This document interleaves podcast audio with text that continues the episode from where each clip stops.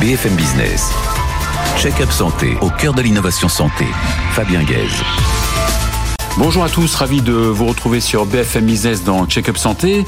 La France est de plus en plus considérée comme un pays innovant, attractif, en pointe dans la recherche, notamment en santé. Certains parlent même de Startup Nation.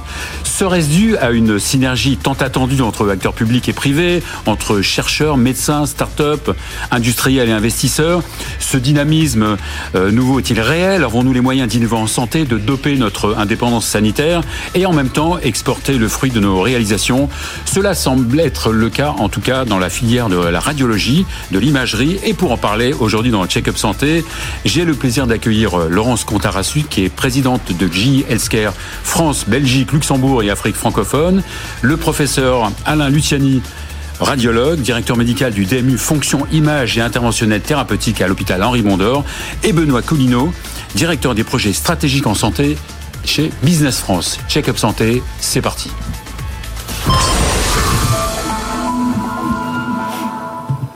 Laurence Contarassus, bonjour. Bonjour. Benoît Colline, bonjour. Bonjour Fabien. Alain Luciani, bonjour. Bonjour Fabien. Alors Alain Luciani, vous êtes professeur donc de radiologie au CHU de Henri Mondor, vous êtes directeur médical du, je viens de le dire, du DMU fonction image et interventionnelle thérapeutique, à, toujours à, Henri Mondor, hôpital universitaire. Il y a combien de, de, de, radiologues en ce moment en France? En France, il y a 9400 radiologues qui exercent la plus belle spécialité euh, du monde. Après la cardiologie, bien sûr. Ça, c'est vous qui le dites. Euh, c'est 9000, c'est 9000 radiologues, à peu près 57% d'exercice libéral. Il y a 200 hospitalo universitaires. Il y a 1300 ouais. étudiants internes dans le domaine de la radiologie. Mmh. Euh, et ça fait beaucoup d'actes de radiologie. De, ça fait 80 millions d'actes par an à peu près, euh, en sachant qu'il y a encore une grosse proportion de radiographie conventionnelle, mais que bien sûr on va parler euh, d'équipements innovants, donc on va parler de scanners, d'IRM et de tous ces nouveaux équipements qui euh, permettent d'améliorer les soins euh, chez nos patients. Est-ce qu'il y a, comme dans d'autres spécialités, une pénurie non de Alors il y a une pénurie, ouais. on n'est pas assez nombreux pour faire tout ce qu'on voudrait faire, parce que le champ de la radiologie s'est étendu. On va du dépistage, on reparlera de la prédiction, il va jusqu'au diagnostic, à la thérapeutique, donc on est sur tous les champs, on a besoin de beaucoup encore de monde, et puis dans les spécialités, on reste extrêmement bien choisi puisque là récemment sur le choix des internes, on était dans le top 5 des spécialités mmh. avec toujours un engouement des jeunes pour faire ce métier passionnant de la radiologie. Quand on pense qu'on disait il y a 5 ans que la radiologie allait disparaître à cause de, de l'IA, ben on est toujours là. Vous êtes toujours, et toujours là, informé. Voilà. Euh, Benoît Collino, vous, vous êtes directeur des projets stratégiques en santé chez Business France. Euh, quel est le rôle, quelle est la mission de Business France en France ah, en, en, quelques mots, France, donc c'est l'opérateur national euh, chargé par l'État donc de l'internationalisation de l'économie française, ce qui veut dire deux grandes choses, euh, deux grands métiers. Le premier, c'est l'accompagnement des startups françaises et de, des entreprises françaises au sens plus large dans leur développement à l'international, trouver des partenaires, trouver un distributeur, trouver un hôpital pour faire sa recherche clinique. Et le deuxième métier, c'est l'accompagnement des opérateurs, des entreprises étrangères dans l'augmentation de leur empreinte en France en termes de recherche, en termes d'empreinte industrielle, évidemment. Euh, donc, ce sont les deux grands métiers que, que Business France fait. Donc, c'est de l'import-export, en fait vous essayez de, de aussi, euh... faire en sorte que les sociétés soient plus visibles à l'étranger, peut-être, oui. non? Oui. Il y a beaucoup de synergie, Et... en fait, entre les deux métiers, ouais. puisque beaucoup d'entreprises qu'on accompagne euh, à l'international vont chercher des investissements aussi. Euh, ça leur permet aussi, finalement, d'investir en France. Donc, en fait, il y a mm -hmm. beaucoup de synergie entre les deux choses. Donc, beaucoup de collaborateurs chez Business France? On 1500, 65 nationalités, mm -hmm. et on couvre à peu près 110 pays quand même. La, la, France est restée quand même attractive. On va, bon, on va en reparler tout à l'heure. Elle reste attractive quand même dans le. Ah, D'après EY, de la santé, donc, ouais. euh, on leur euh, demande une, une, une, une, étude chaque année. Donc ça fait la quatrième année consécutive que la France, euh, en termes de nombre de projets accompagnés et, et instruits, est, est, première en Europe. Première en Europe. Avec presque 1300 projets. Laurence Contarassus, vous êtes une habituée de, de l'émission. On en est ravis d'ailleurs. On en Merci, est. Fabien. Bah, bien sûr. Donc vous dirigez vous J Healthcare en France, Belgique, Luxembourg euh, et Afrique euh, francophone. J Healthcare c'est une entreprise américaine, mais la filiale France est hyper importante, non? Alors nous on aime dire qu'on est euh, des employés français et moi une patronne française, peut-être sous capitaux en effet américains, ce qui fait toute mmh. la différence. oui, General Electric Healthcare en France déjà un, on est très fiers de notre empreinte française, hein, puisque c'est beaucoup d'employés, c'est de la recherche et développement, comme on en discutait, c'est de la fabrication, c'est c'est bien évidemment de la vente, de la maintenance, mhm. pour un grand nombre d'équipements, entre autres pour la radiologie. Euh, on parle beaucoup d'équipements, mais aussi beaucoup d'intelligence artificielle. Leader, leader en imagerie. On est un des leaders euh, en, en, imagerie. Et puis c'est aussi euh, beaucoup d'innovation, beaucoup de partenariats qu'on pourrait d'ailleurs pas faire. Et c'est la raison pour laquelle on est trois euh, sur le plateau. on a besoin d'être tous ensemble. On a besoin des centres. On a besoin, en effet, de partenariats privés, de partenariats publics-privés.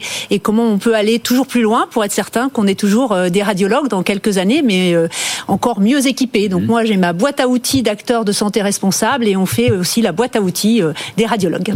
Et on en parlait avec Benoît Colino. Vous aussi, vous exportez alors oui, nous tout ce qu'on fait euh, à Buc, hein, puisque nous on a euh, tous les tubes, on a toute la mammographie, on a toute euh, l'intelligence artificielle, et puis une annonce dont on va parler, je suis mhm. sûre, très bientôt, c'est 90% d'exportation.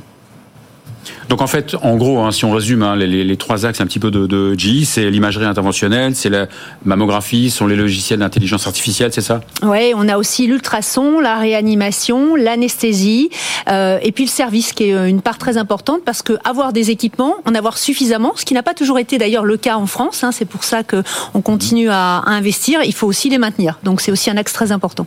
Euh, Alain Luciani, euh, je me rappelle il y a 20 ans, mes copains radiologues, j'ai traité de photographe, ça a changé quand même, non? A beaucoup changé. Non, mais le métier a beaucoup changé. Euh, c'est vrai. Le, radiologue, il est à la fois, comme je le disais, à faire du dépistage, donc faire de la prévention. Il est sur le diagnostic, il est en interaction avec son patient.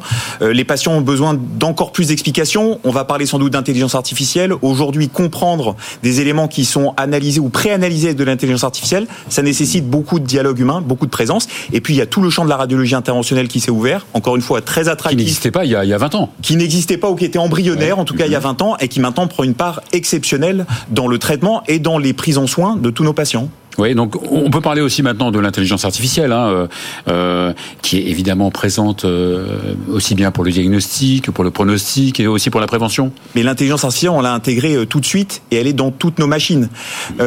Aujourd'hui, l'intelligence les, artificielle, son premier domaine d'application, c'est améliorer la qualité des images qui sont produites. Le deuxième niveau, c'est effectivement d'aider à faire des préanalyses. Et le troisième niveau, qui va être vraiment le grand changement, c'est d'être capable d'extraire dans les images, mais aussi en intégrant des données qui ne sont pas que les images, qui sont les données cliniques, les données d'anamnèse, les données biologiques, d'arriver à améliorer tout le champ de la prédiction. Parce que vraiment, ce qui va nous faire basculer, c'est de passer d'un mode de diagnostic, comme on l'a connu, le photographe fait un diagnostic de quelque chose qui existe, à être capable de prédire l'apparition d'une maladie ou de prédire un risque et de faire basculer la radiologie dans la prévention. Et pour ça, on a besoin de nouvelles technologies. Et on, a parlé aussi de, ces, euh, nouvelles technologies qui sont tellement hein, incroyablement précises qu'on parle de surdiagnostic parfois.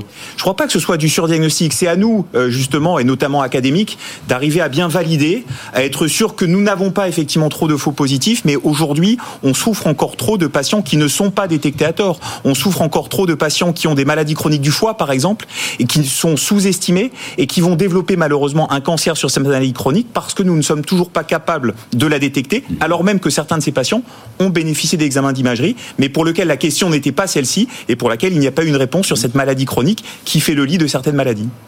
Euh, Benoît Colino, vous êtes chargé donc du développement euh, international des entreprises euh, françaises, des investissements internationaux en France et, de la promotion économique de, la France. Quel est le contexte de votre action dans France 2030 alors France 2030, c'est en gros la stratégie euh, en termes de politique industrielle de l'État euh, qui a été annoncée il y a deux ans. Euh, qui touche à tous les secteurs, hein, tous les secteurs considérés comme stratégiques par l'État, donc tout ce qui peut être aéronautique, hydrogène, énergie, alimentation, et la santé évidemment là-dedans. c'est 54 la santé, milliards. La santé a une grosse, une grosse part 7,5 milliards si on parle en termes d'enveloppe. Sur euh, sur 54. Ah ouais, d'accord. Sur 54, donc c'est quand même euh, loin d'être anodin. Euh, avec et là-dedans, en fait, Business France est chargé en fait de promouvoir cette stratégie à l'international, à la fois sur la dimension export et, et attractivité. Mhm. Et si on fait un petit peu plus, on, on zoome un petit peu sur qu'est-ce qu'il y a finalement dans ce, ce plan innovation santé et cette, cette enveloppe de 7,5 milliards, il y a tout un aspect évidemment sur la recherche et l'innovation, à la fois sur relativement amont hein, sur les équipements de recherche, sur l'attraction des talents euh, scientifiques, etc. Il y a tout un volet sur la recherche clinique qui est super important et notamment d'ailleurs pour les pour les patients en termes d'accès à l'innovation thérapeutique et diagnostique, c'est pas du tout anodin.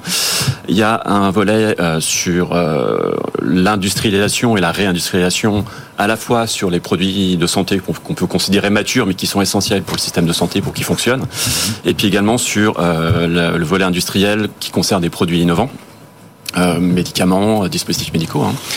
Et enfin, il y a tout un volet, on va dire, sur évidemment sur soutenir notre écosystème de start-up pour les faire grandir, grossir, qu'elles deviennent aussi finalement des acteurs industriels. Laurence Contarassus, JSK est présent évidemment en radiologie, mais pas que. Vous vous dites, vous vous dites entreprise responsable. Qu'est-ce que ça veut dire entreprise responsable Alors, euh, acteur de santé être un acteur de santé responsable, ben, ça veut dire euh, faire de l'innovation dans l'équipement, mais euh, pas simplement. avoir le courage de faire les partenariats, être aussi avoir le courage de participer à la réindustrialisation, justement, parce que en fait notre système de santé, il a besoin de tous ces éléments pour pouvoir se, se, transformer. Et personnellement, et en tant que General Electric Healthcare aussi, on est vraiment convaincu que l'on a besoin de travailler tous ensemble pour transformer ce système de santé et on doit euh, tous euh, aller plus loin, oser. Donc, euh, par exemple, en termes d'innovation, eh bien, on va travailler ensemble sur des projets de recherche, par exemple, pour justement aller plus loin. On parlait tout à l'heure du diagnostic. Comment est-ce qu'on va plus loin dans la prévention, par exemple, dans notre pays? Parce que l'enveloppe, elle est tellement petite que c'est certain qu'on va pas réussir à, j'allais dire, à arriver au niveau que l'on doit. Donc, ben, par exemple, on est en train de travailler sous sur un, un protocole, en fait. Alors, euh, il reste confidentiel à ce jour, qu'on a proposé d'ailleurs dans le cadre de, France 2030, euh, sur comment est-ce qu'on pourrait utiliser des biomarqueurs euh, pour justement accélérer la prévention dans différents domaines. Donc il faut avoir le courage d'essayer de mettre en place des programmes différenciants et, ensemble. Et les moyens financiers. Et des moyens. Et évidemment, on a toujours besoin d'aide, comme on l'a fait sur d'anciens programmes comme iDream, où là, c'était vraiment notre capacité à mettre en place en fait différents outils euh, différents acteurs pour développer, développer en fait euh, de l'intelligence artificielle euh, dont on s'est servi dans le Covid. Par on, va, on va en reparler. Donc en fait, c'est comme la médecine holistique, on s'occupe, on s'occupe de la globalité du patient. Là aussi, c'est la santé, c'est les partenariats publics-privés, etc. C'est les partenariats publics-privés, c'est comment on fait de la médecine de précision pour toujours être mm. en capacité à amener l'innovation à tous les patients.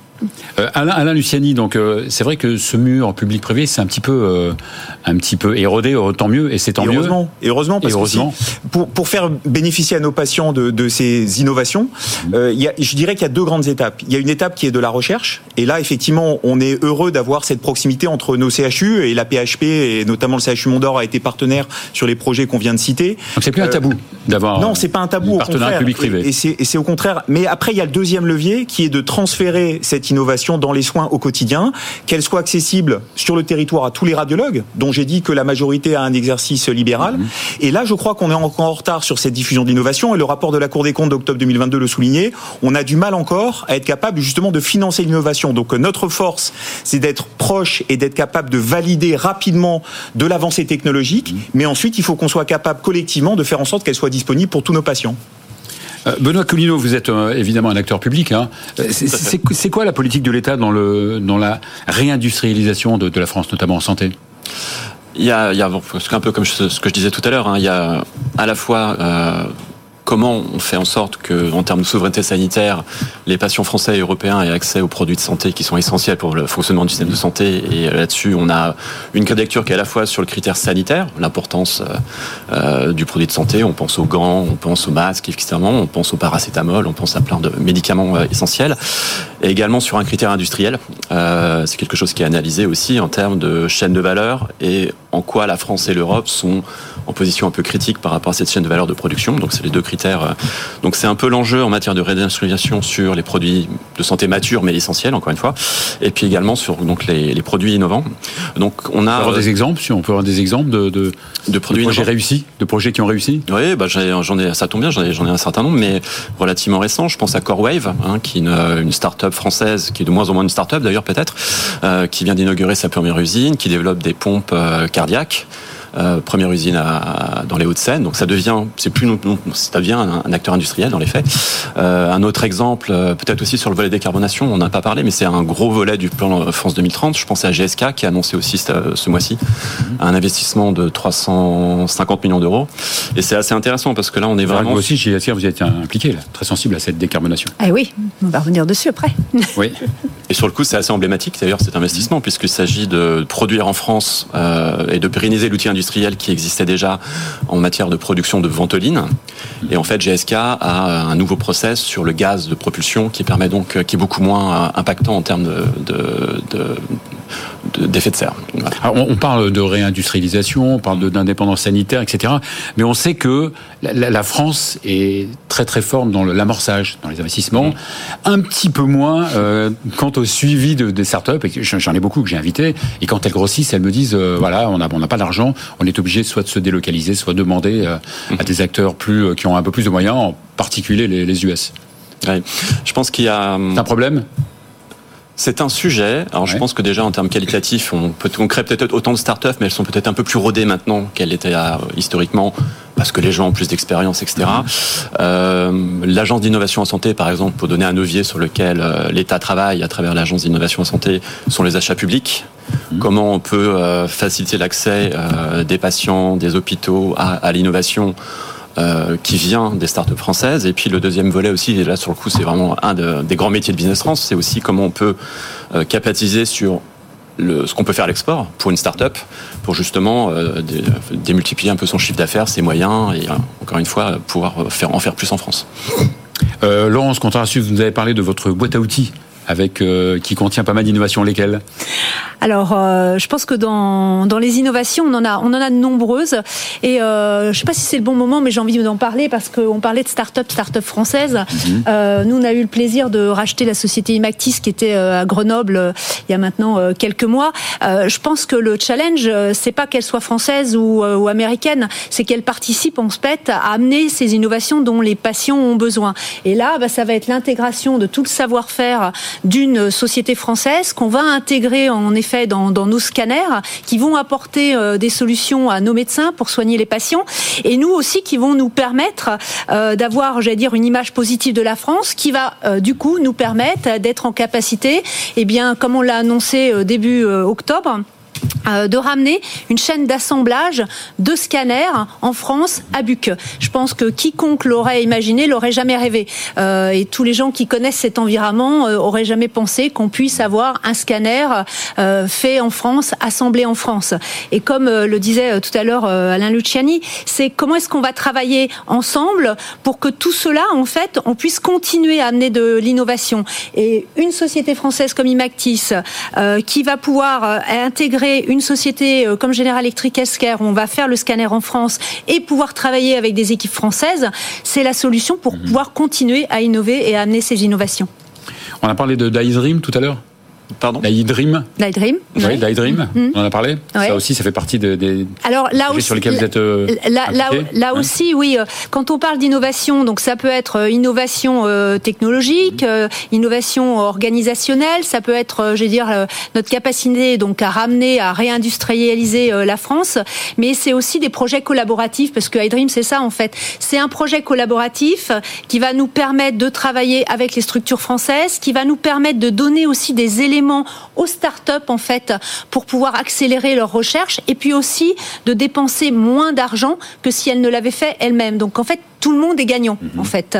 Et euh, je pense que la problématique que l'on peut avoir dans l'innovation, euh, un, c'est que souvent le dispositif médical est, peu connu, donc les gens ont un peu de mal à voir euh, ce que ce que ça peut donner. On communique certainement pas assez et pas de façon suffisamment simple.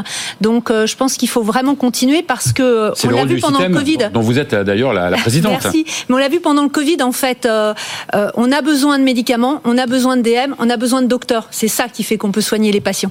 Justement, Alain Luciani, quand vous collaborez avec une entreprise privée, est-ce que, comme par exemple avec G, est-ce que ça va jusqu'où ça va est-ce que vous vous connaissez les locaux de GE Est-ce que est-ce que vous avez un pouvoir un petit peu décisionnaire C'est intéressant. Alors on, ne collabore pas que avec General Electric. Bien sûr. On, collabore avec beaucoup en fonction des centres d'intérêt. Mais ce qui est intéressant dans les modèles et iDream pour moi est un modèle, c'est d'abord il y a un, rationnel médical et ça c'est essentiel. C'est-à-dire que l'idée, l'impulsion, elle vient des équipes médicales. D'ailleurs pas que radiologiques, qui peuvent être aussi avec des collaborations, des collègues cardiologues, des collègues hépatologues. Donc il y a un besoin médical. Ce besoin on arrive à le structurer par un projet de recherche et on s'appuie sur des partenaires et la proximité du partenaire est un élément fondamental. D'ailleurs, dans les deux sens, à la fois pour que nous, nous puissions connaître les ingénieurs d'application et les limites, mais aussi que les ingénieurs qui développent puissent venir au contact, j'allais dire même de nos patients, pour comprendre la complexité des prises en charge, qui est, qui est rarement binaire, hein, ça vous le mhm. savez bien.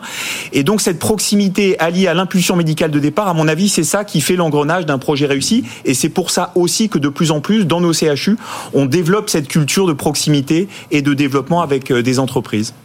Alors Laurence, euh, vous nous avez parlé donc dans votre boîte à outils, il y a un truc énorme quand même qui va euh, qui va être lancé, c'est ça, c'est la ligne de production de scanners médicaux en France. Ouais, comme comme je le disais, ramener un scanner en France, oui, je pense que euh, on, a besoin. On parle beaucoup de réindustrialisation et ça veut dire quoi? Ben, ça veut dire avoir le courage, en effet, de ramener une ligne en France.